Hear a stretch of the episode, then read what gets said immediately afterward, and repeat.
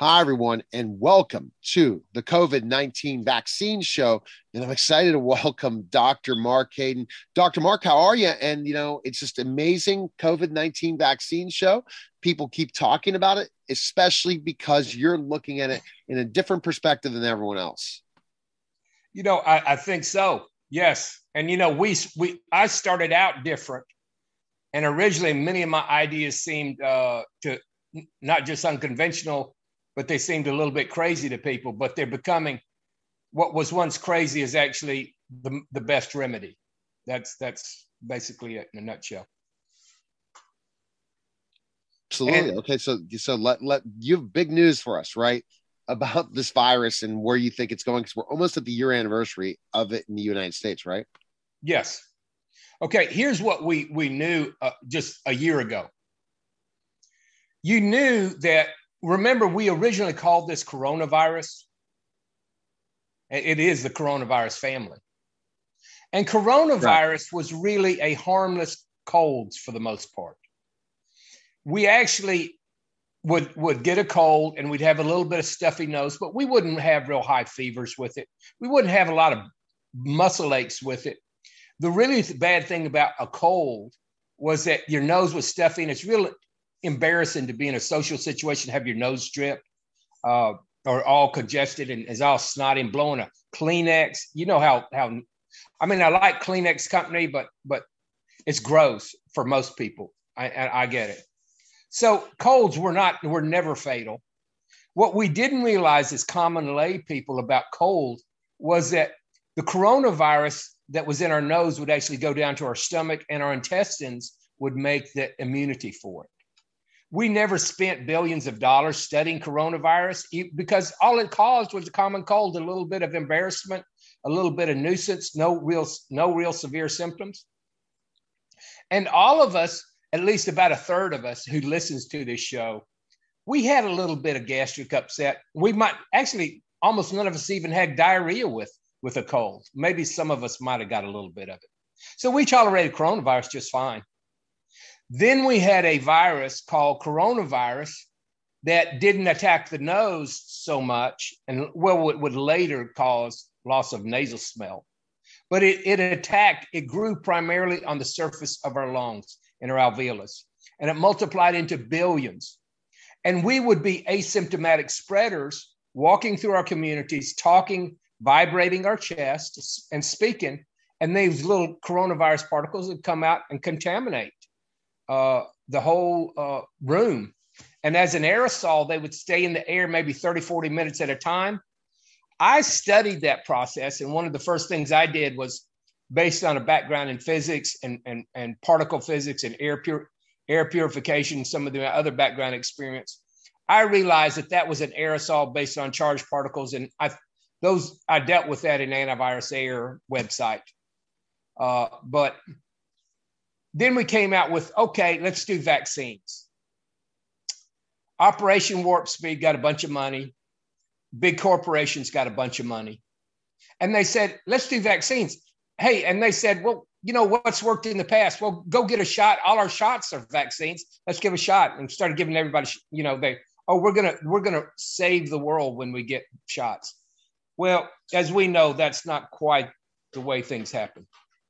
And uh, what turns out is that when you get a shot for coronavirus, you make the coronavirus, instead of a mucosal surface disease that used to bother your nose, you take coronavirus and shoot it into your muscles or antigens that are similar to it. You begin to have systemic side effects. That means you right. may have fever chills. You may have local muscle right. aches. You may miss work for a day or two. And in fact, a lot of the people who do get immunizations now are getting, you know, they may miss it a couple of days. Most of the, you know, people don't, some people are going to drop dead, but that's going to be real rare. Okay. It's not going to be real common, but people are going to be very uncomfortable. It, it, it, a, a substantial number of people are going to be uncomfortable. Now, Pfizer and Moderna came out and said they wanted to use their messenger R N A vaccines as, okay, la-di-da. Well, what they didn't tell you about that was they didn't actually even claim that they stopped transmission. Moderna and Pfizer. Now, Moderna and Pfizer probably reduce it to some degree because they probably reduce the, the level, the length of time in which somebody can have it growing in their lungs. But what makes that virus spread is the growth on the lungs, that when your lungs, when your alveolus vibrates, it knocks those part of those viruses loose and they, they hang in the air. That's what transmits that virus. So really there is something exciting. Well, I don't, perhaps exciting is a bad word, but th- what is unique about coronavirus is, is that it's the first in hum- virus in human history that is spread as an aerosol in the asymptomatic phase. Wow. That means that somebody looks totally well, they feel well, and yet they're making an aerosol out of coronavirus that's, that's being vibrated from their alveolus in their lungs. Wow. So the only way to stop that transmission is to have a mucosal antibodies, period. So the question is, is how do we get those mucosal antibodies in our alveolus that can stop that from growing in our alveolus and being transmitted? And if you fix the transmission problem, you automatically eliminate the risk of death and serious side effects. Because if it doesn't grow in your alveolus and multiply into billions, then those little alveolus, they're not going to pop like little zits and release all that virus into your system. So if you get rid of it on the surface of your alveolus, you stop transmission immediately, and you eliminate your future dangers from, from billions of the viruses being growing in your alveolus. So you'll have almost no systemic side effects. And, you know, I have to thank God, number one, I have to thank God for all my blessings. I, I, num- I my days are numbered. I count my, you know, I, I count my days. Uh, all good things come from God. All right. Anyway, I kind of got, I, I understood that last year. That's not new. I even applied for a patent all the way back in April of last year. And so one of the things I did when I, I, I applied for my patent was I laid out issues about it coming off the, I actually applied for two patents, but at any rate, it, it comes off the alveolus. The real bottom line is, is that it turns out that when the vaccines came out, they all have some degree of significant systemic side effects, fever, chills, body aches, local site reactions, not on everybody, but on a, on a good percentage. Now the sign of, uh, now the Johnson and Johnson vaccine's out. And I highly recommend that that is of the three that are currently available in the United States, the adenovirus-based vaccines are safer. Oh, really? For those okay. in the middle age and young. Oh, oh, really? So this is a better vaccine? Yes. And look, I mean, just, just to be candid, if, if my daughter or my son was in nursing and they were encouraged to get a vaccine, would I recommend to them that they get the Johnson and Johnson, uh, which is adenovirus-based vector? Absolutely. Instead of getting the messenger R N A. It's one thing to test old people that only have a few years to live with an experimental vaccine. It's another to take your young people who are young and begin to make guinea pigs out of them. You know, I'm an old man. You know, I'm I'm fifty-nine years old. If I want to take risk with my life, that, that's my choice. I've, I've lived my life, okay? But I don't think we need to have children getting vaccinated. And in fact, guess what?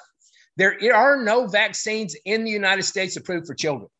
Well, thank God as a country, we don't just sacrifice little children for the sake of, of vaccine companies and, and the vaccine industry. I mean, that is something to the credit of, at least there are some limits on, on greed in America. So I, I think that's great. But that also tells you that if you had a virus that is spread by ninety percent and you got more than ten percent of your population that's less than fourteen, there's no way to control that virus because you so, can't so, vaccinate. So Johnson, Johnson, Johnson vaccine, if you are going to do it, you eliminate those other two vaccines, run the Johnson, Johnson out and have an oral choice as well. And forget those two that just have just not done well. Well, I don't want you to forget them. We need to study already what ten, fifteen, twenty million people have had those, those other vaccines. Let's wait to see what the long-term side effects are in those people. Let's follow them and see what the safety profile. It may work out five or ten years from now, or, or in a few years, that those people that had the Johnson and Johnson, that had the, the messenger R N A, have, have few or no side effects. If that's true, then that can gradually be expanded into other age groups with more safety. But I think you need to, if there's other viable al- alternatives, you need to seek safety first. You want to have put safety and vaccine safety above all else. And I think the safest vaccine among the three, Johnson and Johnson, the one with most testing, with the longest study, is definitely the adenovirus vector. That's going to be Johnson and Johnson for the U S people. Now, over in China, that is going to be um, Sinovac. The Chinese have Sinovac. Uh, the Russians have, they all use adenovirus-based vaccines. Now, here's another issue that comes up, and this is, this is interesting.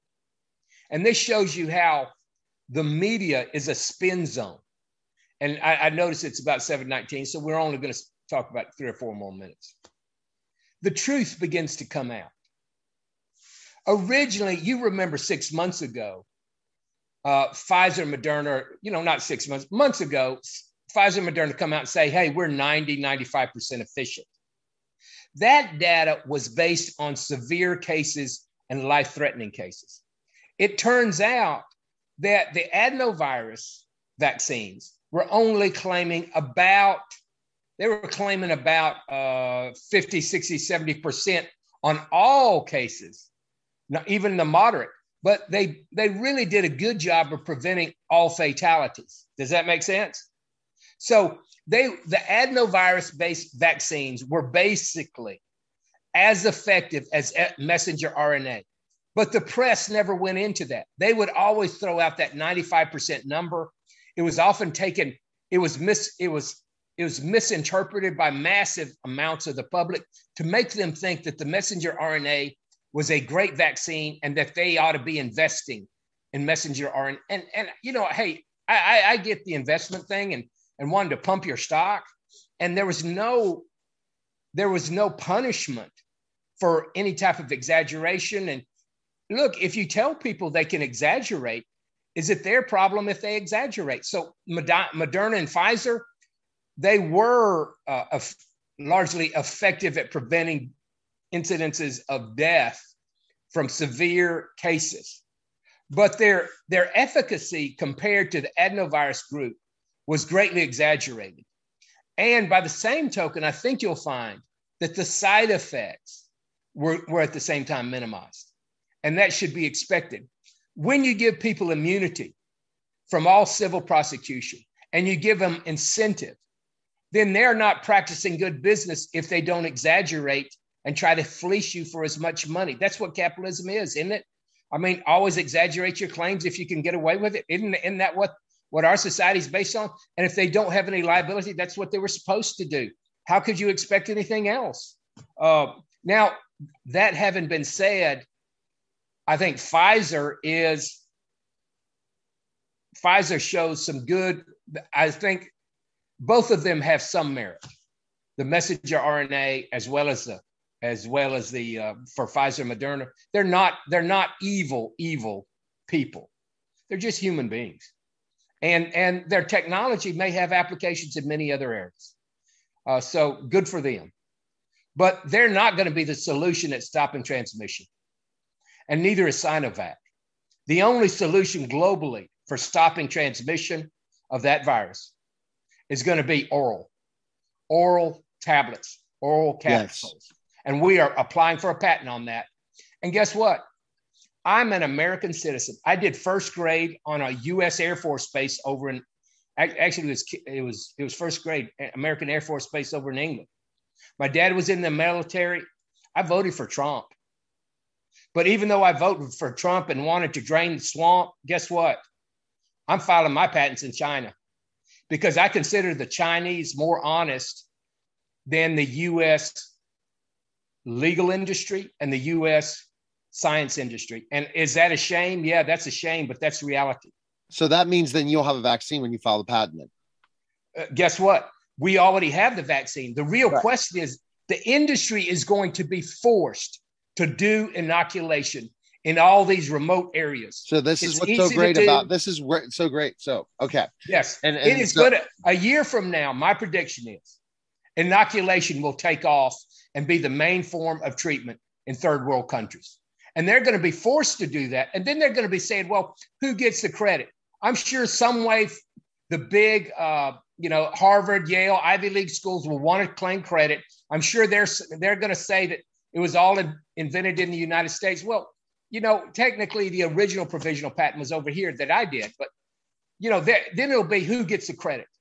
And, so, you know, so, so you think your vaccine, last point, you think your vaccine will be distributed at one point in time? It's going to be probably by this winter. They will be forced to. It's too easy to do. And then it's about who's going to get who's going to get credit for it. And it's, let me tell you, the technology involved, it's not so complicated that that mid-level countries can't master that. It's going to be become the norm. And I, I'm hoping that China, I'm hoping that there'll be, I need to be positive. Let us pray that there is international cooperation toward making a, the oral live vaccine okay.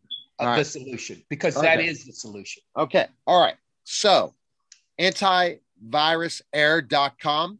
Uh, check out, you know, the, the, the COVID nineteen vaccine show. Make sure that you listen to all the episodes. Check out Doctor Mark Hayden on all social media sites. And very soon we're going to be announcing the big event where Doctor Mark Hayden is going to prove that his oral vaccine works, correct? Hey, let me tell you the side effects. I can take an oral vaccine every day the rest of the year. You can't do that with your intramuscular vaccines. Realize to look, make, to plan for the future, you have to have a vaccination that you can change month after month, week after week, year after year. You're not going to be able to do that with these intramuscular vaccines. I can out... It is you develop tolerance to the, the to the to the virus in the community when you have an oral vaccine. You you develop hypersensitivity often when you get to intramuscular. That's the difference. All right. Okay. Thanks again, Doctor Mark. Great show, and we'll talk soon. Thank you. All right. Bye. That was the COVID nineteen vaccine show, guys. Take care.